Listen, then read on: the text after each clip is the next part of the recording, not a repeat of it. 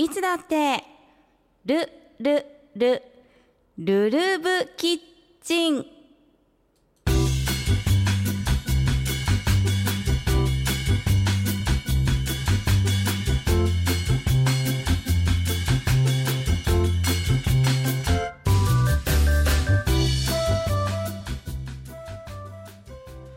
さてここからは JTB パブリッシングルルブキッチンの協力でお送りするいつだってルルルルルブキッチン、えー、第4回目の今日は、えー、今月15日に、えー、ランチタイムのですねルルブおにぎりラボがスタートしたばかりのルルブキッチンに私実際に行ってまいりました。そしてお忙しい中ですねシェフにお話をお伺いすることができましたのでぜひそのインタビューを皆様にもお聞きいただきたいなと思います、えー、お料理へのこだわりそしてランチタイムにかける思いなどなど聞いてまいりましたので早速インタビューお聞きください。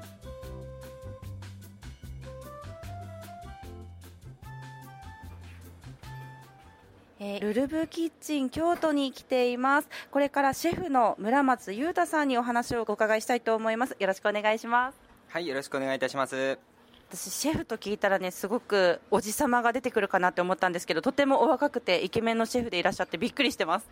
えー、ルルブキッチンというと、まあ、一般的なレストランとは違って月替わりで、えー、特殊地域が変わる、えー、特殊メニューがあったりですとか、えー、こう旅行がしたくなるっていうような、まあ、そういうルルブの、まあ、思いを持ったレストランだと思うんですけれどもはいあの僕たちが実際に知っている食材っていうのは本当に実はごくごくわずかでいろいろな都道府県にはあの知られてない食材がすごいただ存在してます。でそういった食材をキッチンで預からせていただいて実際来ていただいたお客様にあの知っていただくっていうことであの日本全体を活性化させるっていうそしてまた地域も活性化するっていうことで来ていただいたお客様もこういう食材があるんだったら行ってみようと思えるようなそういう感じのレストランになってると思います。5月の前半は特集地域が広島県だったと思うんですが5月15日からは岩手県の宮古市の食材を使ったお料理がたくさん登場していると聞いています。また海の、ね、恵みがいっぱいのお料理ですね。そうですね、はい、岩手県自身はですねもともと毛ガニとかも有名でしてもう日本全国で幅広く皆さんが口にしているようなものが意外と岩手県に多かったりします。でまたですね、あのー、海鮮系の中でも生で食べられるものが非常に今回多くメニューの中に入っておりますのでぜひ、あのー、加工加工していないもう食材そのままの本来の美味しさっていうのをですねぜひ京都に来ていただいて、あのー、楽しんでいていただければと思っております。村松さん自身は、えー、食材の研究をするためご旅行とか行かれたりもされるんですか？はい僕自身旅行がすごい大好きで行った先で知った食材っていうのは常に自分の頭の中でちょっとどこかにストックしておいてそういった食材が今回こういったルルブの中で特集って出てきた時に自分がちょっとこういう風な形でやってみたいっていうのをちょっとうまいこと入れてあのメニューの方に取り入れております。じゃあルルブの編集者の方々が、まあ、現地に、え取材に行かれて、えー、いいなって思った食材はもうもちろんですし村松さんご自身が旅行に行かれてこういった食材を使ってお料理を作ってみたいなっていういろんな方の思いが作られてのルルブキッチンなんですね。はいもうまさにその通りでしてやっぱりその皆さんの思いをあの一つにまとめ上げてそれでようやく形になったお店になっていますので本当にいろんな方に足を運んでいただいてぜひここのここでしか食べられない味わいっていうのをぜひ皆さんに知っていただければと思っておりますまた毎回来られるお客さんがねあのいつも違ったメニュー新しいメニューが食べられるっていうところも見どころですよね。はいその通りでして常連様であっても毎回ですね、あのー、ここのルルブキッチンで食べるものがフェアが変わるので本当にその中でフェアが変わった時にですね実際に旅行に行ってみてよかったよというお客様のあの声も実際にいただいておりますので、まあ、こういった取り組みをですね今後も継続していって皆様に愛されるお店にしていきたいと思っております。はいえーと、メニューが4週間ごとに変わるということなんですね1か月ごとに新たな味が楽しむことができるということなんですね。はいでえー、まあ、みんなね食べること大好きですからねまたこのこのルルブキッチンで、えー、新しい食材に出会ってその現地に行ってみたいっていうそこから旅行につながるっていうね違った楽しみ方ができるところもいいところですね。えー今までは、まあ、ディナー営業だけだったんですが5月15日からはランチ営業がオープンしたということでこちらはまたディナーの時とは一味違ったえルルブおにぎりラボということでおにぎりを専門としたメニューになっていると思うんですが、はい、そこの違いはどうですか？こだわりを教えてください。はい当店はですね具材だけでなくお米からまずこだわっておりましてお米はですね福井県の新しい新ブランドとして出ておりますいちほまれというお米を使っております。お米自体の甘みが非常に美味しくてですねそちらのお米をあのこだわってまず一つ一つ目の前で握るということをあのこだわってやっております。で具材もですね9種類ちょっとご用意しているんですけれどもその9種類の中からですねあの特にこぼれいくらっていうのが当店の本当におすすめでしておにぎりからもう溢れで溢れんばかりのいくらを添えてですね目の前で召し上がっていただけるっていうのがすごくあの新鮮なあのスタイルとなっております。目の前で握りたてをいただくことができるっていうのは本当に食べる方からしても嬉しいですよね。また具材も選べるっていうところ。あと、えー、海苔にもこだわりがあると聞いてます。はい海苔はですね当店2種類ご用意しておりましてあのお海苔もですねパリパリが好きな方にはですね有明有明産のお海苔を召し上がっていただいて逆にしっとりの方が好きだなって方にはですね千葉県産の海苔をですねその都度ご注文いただいたその食材に合わせてその海苔も選んでいただきますのであのその時の気分でもいいですし絶対これにはこれのお海苔がいいっていうこだわりの方でもどちらでもあの対応していただけますのでこの海苔非常に美味しいです。えー、ランチ営業始まったばっかりですが初日の様子なんかも教えていただければと思います。いかがでしたか？はい。初日はですねあの数多くのお客様にご来店していただいたんですけれどもやっぱり先ほどちょっと言ったようにですねこだわりの海苔の食べ方を見せる方が何名もいらっしゃいましてあの特に鮭にはパリパリじゃなきゃっていう方といや私はしっとりの方がなんて言ってあの口論されるお客様もいたぐらいですのであのそういったあのノリだけでもですね皆様と楽しいお話が広がるそんな素敵なお店です。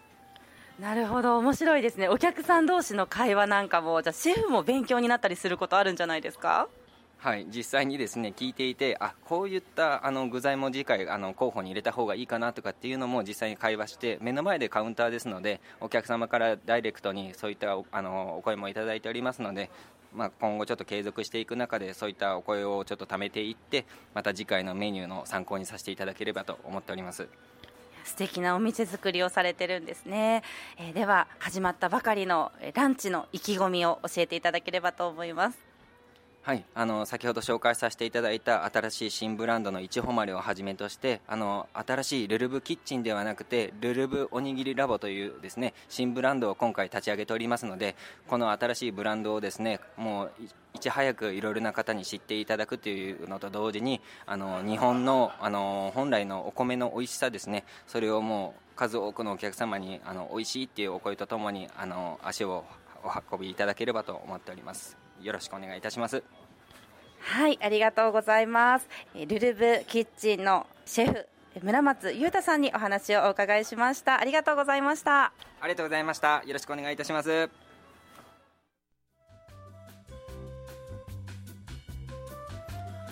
はいいかがでしたか、えー、ルルブキッチン京都の村松シェフのインタビューお聞きいただきました。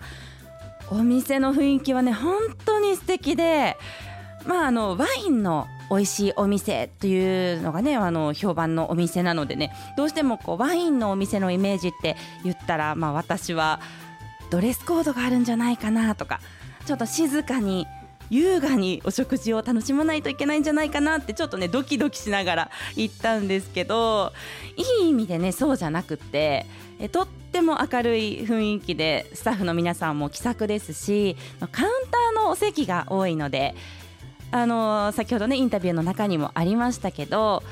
お客さんとシェフの距離が近いんですよね。一緒にこう会話も楽しみながら食事ができるようなそんな空間が広がっていました。あとお客さん同士の距離が近いっていうのもねポイントの一つかもしれないですね。ランチの初日の話。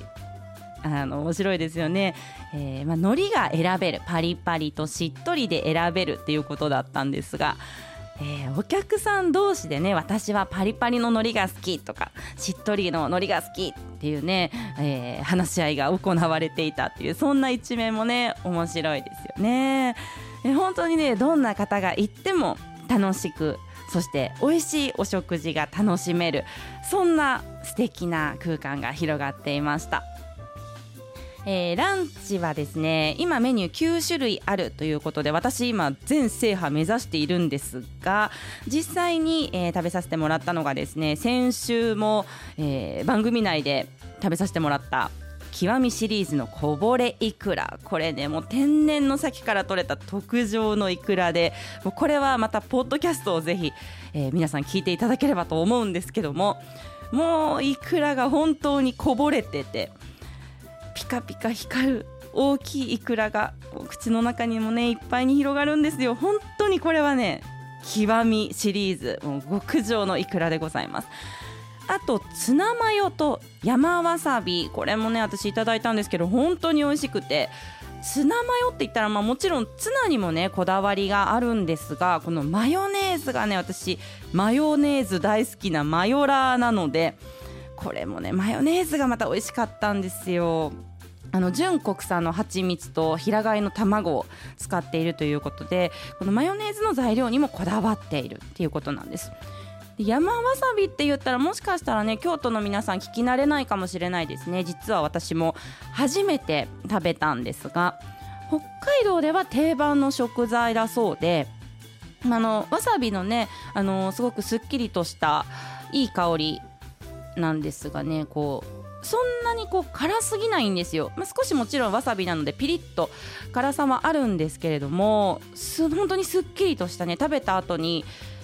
いい味が口の中に広がってこれもね山わさび大人の味わいで美味しくいただきました。まあまたねこんな時間に美味しそうなおにぎりの話をしていると本当にお腹が空いてくるんですけれども。まだまだねルルブおにぎりラボ始まったばかりなので。えー、火曜日から金曜日のこの時間11時30分から2時までランチは営業しているということなのでぜひ行っていただけたらなと思います。えー、ルルブおにぎりラボということなんですけどね私実はおにぎりのことおむすびって言うんですよどうですかね、まあ、日本のソウルフードといえば、まあ、おにぎりって思い浮かべる方多いと思うんですけど言い方が2種類ありますよね違いがあるのかなってずっと私前から疑問だったんです実は。で私がなんでおむすびって言ってるかっていうとこれはまあ多分小さい頃の絵本の影響でおむすびコロリンっていうねおとぎ話があったのでおむすびってそれから言うようになったんですけどこれをお聞きのあなたはおにぎりと言いますか？それともおむすびと言いますか？これね違いまあ何でも気になる私はまたまた調べてみたんですけどもかなりのたくさんの説があってまだおにぎりとおむすびの違い実は判明してないそうなんですよね結論から言うと。で、まあ、いくつか説を紹介すると地域によって呼び方が違う説。えー、おむすびが東日本の言い方で西日本ではおにぎりと呼ぶことが多い。これ豚まん肉まんもそうですよね。豚まんは関西。で肉まんはそれ以外の地域とかね地域によって呼び方が違うっていう説。あと由来の違いっていうのも出てきましたよ。そもそもの由来が違うっていう説。おにぎりはお米を強く握った握り飯が原型。でおむすびは平安時代の貴族の女性たちがお米を握ったものをおむすびと呼んでいた、まあ、貴族の言葉だったっていう説。あとは形の違いっていう説もありました。三角形のものはおむすびって呼ぶけどそれ以外のものはおにぎりとか。あとね調理法の違いも出てきましたね。手で握られたものをおむすび。道具を使って作ったものをおにぎりとかね。もう他にもいろいろな説が存在したんですけれども。まあ、うん、これという有力な説は見つからなかったですね。あのー、広辞苑とか調べてもおにぎりイコールおむすびってなってますし特にこう明確な違いはないとされてました。で日本おにぎり協会のホームページも私見てみたんですがえー、おにぎりとおむすびの呼び方の違いは家庭個人レベルの違いにあるという見解が発表されていました。だからまあ結局明確な区別はなくってみんな好きに呼んでいいっていうことなのかなと思いますが、えー、まあ現時点では明確な違いはないと。あなたはおにぎりと呼びますか？それともおむすびと呼びますか？えー、ぜひまたね、えー、そんなこともメッセージで送って、えー、教えていただければなと思います。さあそれではここで JTB パブリッシングからのお知らせです。烏丸バル横丁に昨年10月にオープンしたルルブキッチン。あの旅行情報誌ルルブの編集者が全国各地を旅して見つけた美味しいものがいっぱいのお店です。なんと月替わりで特集地域が変わるのも魅力。今月15日からはランチタイムに具材やお米にこだわったルルブおにぎりラボがオープンしました。烏丸三条東イル烏丸バル横丁ルルブキッチン。皆さんのお越しをお待ちしています。以上 JTB パブリッシングからのお知らせでした。今ね特集地域がえー、岩手県の宮古市になっているということでそのあたりのお話は来週させていただければと思いますここまでは JTB パブリッシングルルブキッチンの協力でお送りいたしました。